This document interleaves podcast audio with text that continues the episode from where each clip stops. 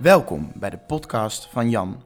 Een kort, leuk en opwekkend verhaal voor in de bus, trein of op de fiets. Vaak over het klimaat, want dat vind ik belangrijk. Het gaat niet zo goed met deze wereld en daar schrijf ik en vertel ik veel over. Niet om het probleem te benoemen, maar om toe te werken naar een oplossing. Dit doe ik door opwekkende verhalen te maken over alledaagse dingen en gebeurtenissen die mij doen denken aan de uitdaging die we aan moeten gaan. Niet negatief, maar gewoon lekker positief. Veel plezier. De titel van dit verhaal is Amuse. Ik merk de laatste tijd dat ik eigenlijk alleen maar met mensen praat die het wel zo'n beetje met me eens zijn. Klimaatverandering is een probleem en we moeten er iets mee. Ook in de politiek horen we steeds groener geluid. Dat is positief, maar er is wel een keerzijde aan deze opmerking. Ik merk namelijk de laatste tijd ook dat we geen idee hebben wat we nou precies moeten doen. We vinden het een probleem, maar zodra de oplossing iets van onszelf vraagt, kijken we weg. Ik merkte dit afgelopen zaterdag toen ik mijn eigen uit de Verenigde Staten overgewaaide 21 diner hield. Er was een vegetarisch menu met minstens de helft veganistische gerechten. Mijn eigen vrienden, ook mensen van mijn eigen groene studie, begonnen te steunen en te klagen over het feit dat er geen vlees of vis op het menu stond. Ik citeer: Een zeven gangen menu zonder vlees of vis kan toch niet? Hele normale jongen. Ik weet het, het klinkt een beetje pretentieus, die zeven gangen, maar daar gaat het nu niet om. Het gaat om het feit dat mensen dichtklappen zodra iets afwijkt van de verwachting of van de traditie.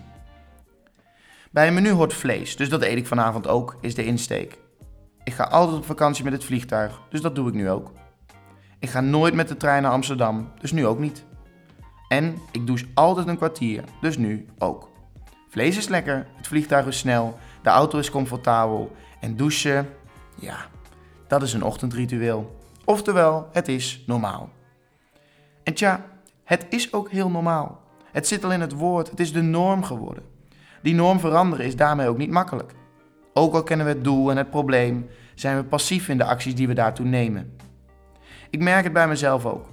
Ik zit volledig in de groene bubbel, maar het verschil tussen mijn besef en de acties is groot. Te groot. Ik hoop dat het beter wordt, maar ik doe te weinig om die hoop te voeden. Er wordt wel eens gezegd dat we zelf onze toekomst schrijven, maar ik merk dat we het soms zwaar vinden om de pen überhaupt op te pakken. Hoe normaal en logisch ook, is het nodig dat we die groene pen steeds vaker en vaker zullen gebruiken als we aan het schrijven zijn. Tijdens zo'n 21 diner worden er ook veel speeches gegeven. De laatste speech van de avond was van die hele normale jongen. Ik werd hard aangepakt, maar het mooiste vond ik dat hij genoten had van het eten. Dat vegetarische eten, weet je nog? Dat eten wat helemaal niet kon. Het was lekker en hij snapte mijn boodschap. Misschien moeten we de toekomst ook maar zien als zeven royale gangen op dit moment zitten we misschien nog bij de amuse, waar we nog niet zoveel van begrijpen. Maar, en ja, dat gaat langzaam.